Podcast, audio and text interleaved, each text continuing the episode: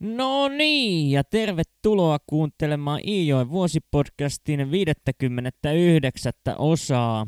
Mä oon Atte ja tässä podcastissa mulla olisi tarkoituksena lukea Kalle Päätalon Iijoki-sarja kuluvan vuoden 2024 aikana.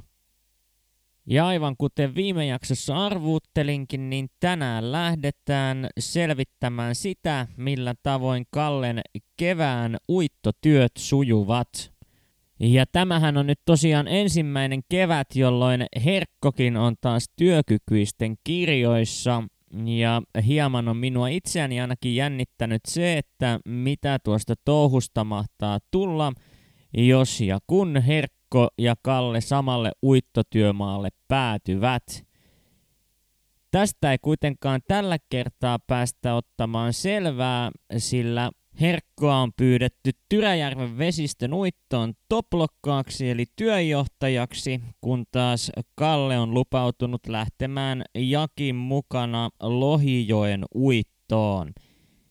Ja täten sitten isä ja poika päätyvät eri työmaille ja ainakaan Kalle ei ole tästä ollenkaan pahoillaan, sillä sen verran usein he ovat keskenään ajautuneet sanaharkkoihin tuossa talven mittaan kummun patruunan tukki savotassa, joten tästä syystä Kalle lähtee mieluusti eri työmaalle kuin Herkko. Mutta Herkkoa sen sijaan tuntuu harmittavan se, että häntä on tultu kysymään tällaiseen isokenkäisen virkaan sen sijaan, että hän pääsisi ihan vaan uittomieheksi – sillä syystä tai toisesta herkkoa ei nyt yhtään huvittaisi kantaa tuota toplokkaa hommaan sisältyvää vastuuta, vaikka tokihan hän tiedostaa sen, että toplokkaalle maksetaan parempaa palkkaa työstään kuin ihan tavalliselle työmiehelle. Joten näin sitten Kalle ja Herkko lähtevät eri teille ja kun Kalle tuota lähtöä tekee Hiltujakin ja Hiltujakin pojan Reinon kanssa, niin oikeastaan saman tien kun miehet ovat poistuneet Jokijärveltä kohti Taivalkosken kirkonkylää, ilmoittaa Jakki, että hän käy tuossa kirkonkylällä vielä lääkärissä ja hakee reseptin pirtuun. Mikään tauti Jakkia ei kuitenkaan vaivaa, vaan hän aikoo ostaa tämän pirtupullon ainoastaan lämmikkeeksi tuonne uittohommiin, ja kysyykin täten Kallelta, haluaako Kalle mukaan osingoille tuosta pullosta, mikäli Jakki vain reseptin saa. Ja Kalle tähän totta kai suostuu. Ja kun tuonne kirkonkylälle päästään, niin Jakki ilmoittaa siellä Karvosen pirtissä kovaan ääneen painelevansa lääkärin puheille – ja valehtelee kyselijöille, että hän vain matolääkkeitä menee hakemaan, kun jonkinlaiset suolinkaiset häntä ovat viime aikoina kiusanneet. Ja kun Jakki tuolta lääkärireissultaan palaa, niin Kalle näkee jo Jakin ilmeestä, että hyvin hän siellä lekurissa oli käynyt ja kun Jakki avaa suunsa, niin hän tietääkin kertoa saaneensa 500 gramman reseptin pirtuun, ja hän oli jo tuon pirtupullon käynyt apteekista hakemassa ja jemmannut sen reppuunsa. Näin sitten työmiehet jatkavat matkaansa kohti Lohijoen uittoa ja seuraava välietappi heillä koittaa Horsman talolla – ja tuonne talolle päästyään ja kahvipöytään istuttuaan he saavat kuulla, että Lohijoelta on tullut tieto siitä, että uiton valmistelutyöt on jo aloitettu kevään edettyä melko ripeään tahtiin viime päivien aikana.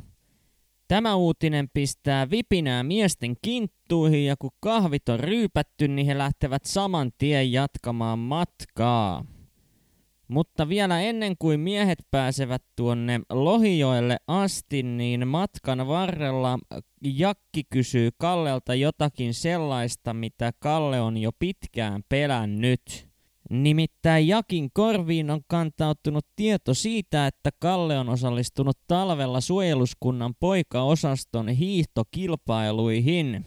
Ja täten Jakki kysyykin Kallelta suoraan, että onko Kalle mahtanut liittyä suojeluskuntaan, kun tällaisiin kisoihinkin on kerran mennyt osallistumaan.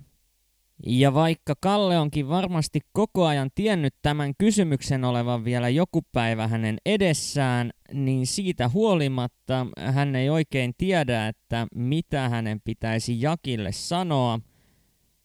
Mutta nopean tilannearvion tehtyään siitä, ketkä ylipäätään voisivat Jakille Jokijärvellä paljastaa totuuden, päätyy Kalle valehtelemaan Jakille kertoen, että ei tuohon kisaan osallistuakseen ole tarvinnut suojeluskuntaan liittyä, vaan kun tämä valhe on ulos Kallen suusta päässyt, niin hän toteaa, että ehkäpä sittenkään ei olisi kannattanut tällä tavoin asiaa lähestyä Jakin asiasta kysyessä, sillä vaikka tuo Hoikkalan Kalle, joka Jokijärvellä se suurin suojeluskunta-aktiivi on, on vielä reilu vuoden kiinni asepalveluksessaan, niin tästä huolimatta tietoa kyllä kulkee Jokijärven suuntaan suojeluskunta-asioista muitakin reittejä pitkin.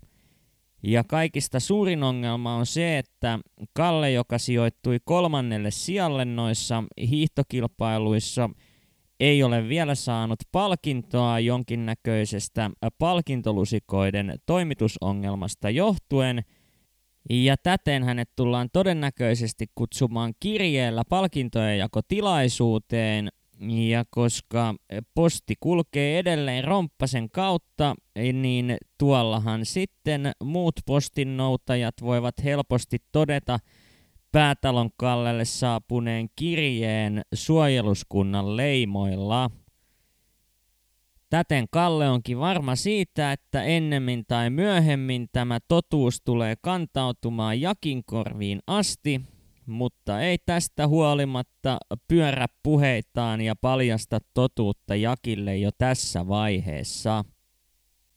Joka tapauksessa tuon polttavan kysymyksen käsittely jää tältä erää tähän ja miehet vihdoin ja viimein pääsevät perille tuonne uittotyömaalle – ja Jakkihan on perinteisesti ollut työnjohtajana näissä uitoissa ja näin myös tällä kertaa ja täten hän pääsee kasaamaan oman uittoporukkansa pitkälti hänelle ennalta tutuista työmiehistä ja Kallekin totta kai tähän Jakin porukkaan pääsee. Kuitenkin porukkaan eksyy myös muuan Heikkinen, joka ei ole ennalta tuttu mies Kallelle aiemmista uitoista, ja ulkoisen olemuksensa puolesta Heikkinen on sen verran huonossa kunnossa, että Jakki päätyy vielä erikseen ääneen perustelemaan Kallelle, miksi mies on pitänyt ottaa mukaan porukkaan. Ja tämä syyhän on se, että eihän tuollainen huonokuntoinen mies missään muissa töissä tule pärjäämään alkuunkaan.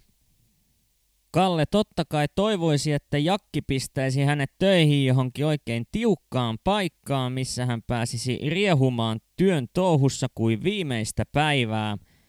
Mutta tämän sijaan Jakki pistääkin Kallen töihin tuollaiseen kunnon suvantopaikkaan, jossa veden virtaus on miltei olematonta ja Täten työaikaa tuolla paikalla käytetään lähinnä siihen, että keksin kanssa varmistellaan suvannon pysyvän jatkuvasti auki ja tukkien liikkuvan laiskanlaisesti alavirtaa kohti.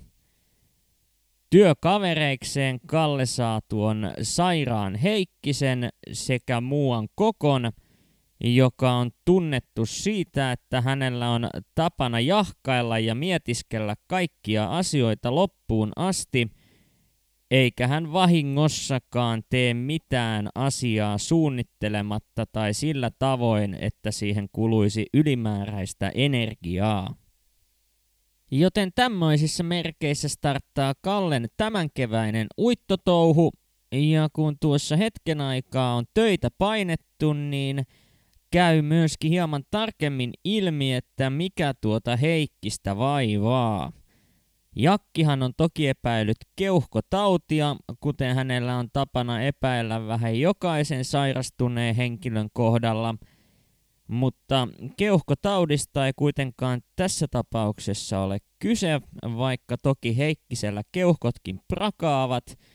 Nimittäin eräänä päivänä Heikkinen äityy esittelemään rinnastaan löytyvää pistojälkeä – ja käy siis ilmi, että häntä on puukotettu pari viikkoa sitten ja mies vielä toipuu tuosta verityöstä, jonka kohteeksi hän on joutunut.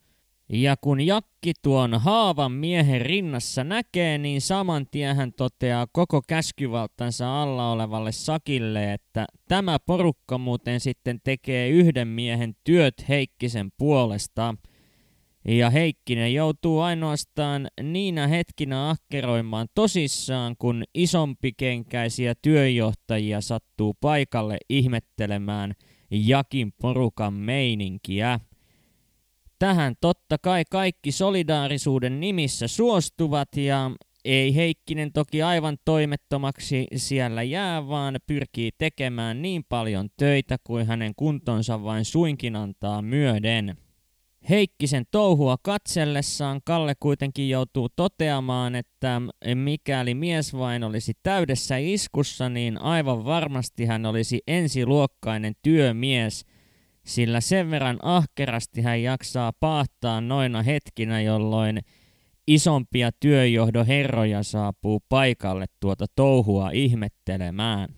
Kaikesta huolimatta Kalle kuitenkin viihtyy oikein mainiosti tuolla omalla uittopaikallaan, sillä tuon Heikkisen lisäksi hänen seuranaan mukana oleva Kokko osoittautuu lukumieheksi – ja täten uittomiehillä riittääkin luppuajoiksi keskusteltavaa, vaikka kokon mielenkiinnon kohteet ovatkin pitkälti tietokirjallisuuden parissa puuhasteluun liittyviä, kun taas Kalle tykkää lukea ennen kaikkea kaunokirjallisuutta.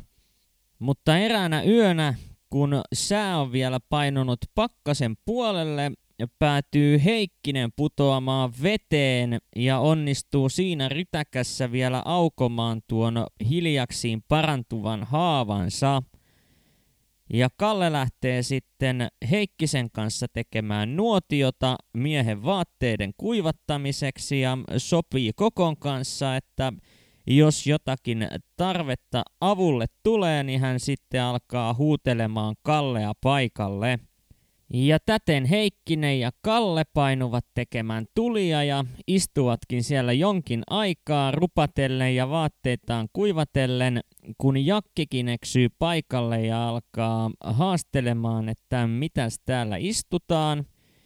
Ja siinä kun on selvitetty, että mitä pääsi käymään, niin Jakin kanssa miehet alkavat raatailemaan, mutta kuunnellaanpa seuraavaksi katkelma – nuoruuden savottojen sivuilta 451, 452 ja 453, jossa tapahtumat saavat yllättävän käänteen. Suvannolle katsellut toplokkaamme katkaisee puhumisensa ja vasta pienen päästä lisää. Mutta perkelekkö tuolla suman seassa jyhmää. Tukkiin päitä nousee ilmaa ja toisia kiskotaan vesipinnan alle ällähdämme kaikin katselemaan suvannolle. Ja tosiaankin, rauhallisesti soluva suma on tullut yhdessä kohtaa levottomaksi. Tukin pää kohoaa vedestä ylös ja toinen painuu veden alle. Kun yksi tukki on tehnyt tämän liikkeen ja palautunut vesipintaan vaaka-asentoon, keikahtaa toinen tukki. Likinäköisenä en erota kaikkea tarkasti, mutta jakki älähtää. Eikö siellä kaapi ihmiskäsi ilmaa? Ja vilahtelee ihmisen pää, Heikkinen sanoo. Ei jumaliste. Siellähän on kokko solahtanut sekaa ja pyrkii takaisin tukille. No niinhän perkele onhi, Jakki lähtää. Miksi se kaveri noin vetelästi liikehtii? Eihän tuolla meiningillä pääse takaisin tukkien päälle, Heikkinen ihmettelee. Kun osaan katsoa, Irrotan jo minäkin ihmisen pään ja olkapäitten nousevan näkyville tukin veteen painuvasta päästä, samalla kun tukin toinen pää kohoaa ilmaan. Pienen päästä pölkky taas kokon otteen pettäessä kohoaa kellumaan vesipintaa ja toinen tukki rupeaa nousemaan pystyyn. Ja kokolla ei ole kiirettä. Milloin minä olen pudonnut, on sumassa alkanut melkoinen melske, sillä jää kylmästä vedestä haluttaa ylös mahdollisimman pian. Ja jo pudotessa pyrkii jämerämmänkin miehen suusta purkautumaan uihkaisu tai kirosanoilla höystetty karjaisu. Mutta kokko ei ole päästänyt pienintäkään äännähdystä. Myös jakki alkaa ihmetellä. Harkihteeko perkele tuo kokko vielä tuossakin paikassa? Että oisikko jo sopiva aika nousta vai jatkaako suman seassa jylymämistä? Ei perkele! Lähetään kassu kahtomaan, tartteeko se appua. Painelemme juoksun nytkään rantapöhelikköön, jossa alamme valita tukkeja jalkojemme alle. Jakki älähtää. Onko sulla kokko hättää? Ei ainakaan toistaiseksi, kuuluu pajukoitten takaa. Ovat niin hävittömä pieniä nämä tukit, eivät kanna. Kokkoa useampia rinnatusteja laita keksivarsi poikittain, Jakki sanoo ja lähtee kahdella tukilla sauvomaan kokkoa kohti. On minulla jo sekin harkittuna, jo rupesivat kantamaan. Minäkin valikoin tukit jalkojeni alle ja alan sauvoa kokkoa kohti. Mies on jo päässyt tukkien päälle poikittain laittamansa keksivarren varassa ylös. Hän on hukannut lippalakkinsa ja kun hän könöttää polvillaan keksivarren päällä, roikkuvat ja valuvat märät hiukset edessä kuin hevosen otsatukka. Kokko sanoo, tänä yönä muuttu tukit niin liukkaiksi, että ei niihin selässä pysy. Se on selvä, kun teki näin pirun pakkase, Jakki sanoo ja lähelle kerittyään lisää. Elää rupea kamilastamaan jalollesi märillä kamppeilla. Ota kiinni näistä minun tukkiin päistä, niin sauvon koko lautturin maihin. Solis sinä, kassu, tukkia kulkuväylältä. Nousen jakin ja vettä valuvan kokon mukana tulille. Kokko alkaa nitkutella jalkineitaan pois ja minä rupean hakkaamaan lisää puuta nuotioon. Märän roikkuvan tukkansa takaa Kokko sanoo rauhallisella äänellä. Minun uittoni on nyt uitettu. Kun tämä valvokki loppuu, saa Hiltula kirjoittaa minulle lopputili. Lopputili! Jakki parkaisee. Itsekin ällistyn niin, että katkaisen hakkaamiseni. Myös Heikkinen jää katselemaan työkaveriamme pitkistään. Lopputili. Sen perään lepään kunnolla ja otan Juho Päätalolta pöllipalstan. Rupean tekemään pinotavaraa. Ethän sinä vai hakannut päätäsi tukkiin, kun putosit, Jakki sanoo. Pöllin tekkoa, tämmöisestä tienestistä. Tyyvy vähempää ja nuku yöni rauhassa. Ole asiaa jo ennen harkinnut ja lopullisen päätöksen tein, kun mulikoin tuolla suman seassa. Jakki katsoo minua ja minä Jakkia. Ääneensä Toplokas sanoo. Mikäpä siinä, jokainen taaplovaa tyylillään. Tämmöisen käänteen saivat nuo uittopuuhat tuolla Kallen uittopaikalla ja Kokko tosiaan pitää sanansa ja poistuu mies vahvuudesta toisiin töihin – ja kokon tilalle tuonne uittopaikalle saadaan tekemään töitä muuan nuorukainen Pudasjärven Puhoskylästä. Ja kun tuo kevät nyt tuntuu toistuvasti iskevän noita yöpakkasia uittomiesten niskaan, niin eräänä iltana Jakki tuleekin sitten hakemaan Kallea uittopaikalta mukaansa – ilmoittaen, että mennääpä pukemaan vähän enemmän lämmintä vaatetta Kallen päälle.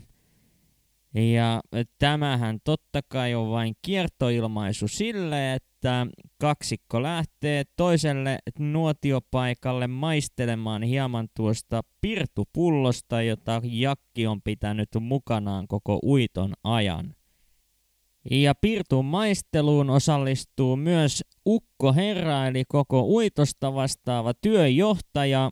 Ja tämän lisäksi paikalle änkeytyy myöskin uiton tulipiippu, eli tuon ukkoherran apumies. Ja tämä tulipiippu onkin sellainen kaveri, jota sekä Jakki että Kalle inhoavat yli kaiken – ja täten kun tulipiippu hieman myöhästyy tuosta pirtujaosta, niin Jakkihan ei voi olla naljailematta tulipiipun suuntaan sillä, miten mukavasti tuo pirtu lämmittääkään näin kylmänä kevät yönä.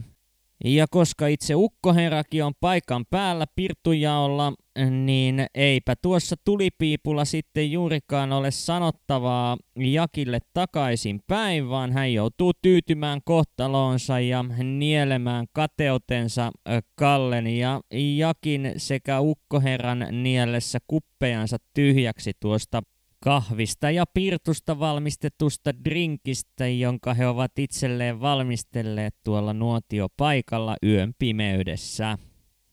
Ja näin kun matkan varrelta hankitusta lämmikepullostakin on saatu oikein tujut maistiaiset, niin alkaa tuo uittokin jälleen lähestymään loppuaan – ja Kallella olisi tarkoituksena lähteä suoraan tuosta uitosta Jakin mukana vielä Korvuajoen uittoon, jossa hän on ollut aikaisempinakin vuosina töissä.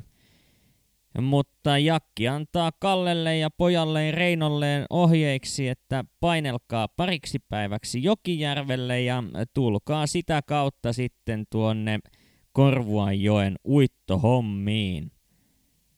Ja ennen kuin Kalle ja Reino matkaan lähtevät, niin koittaa totta kai lopputilin maksun aika.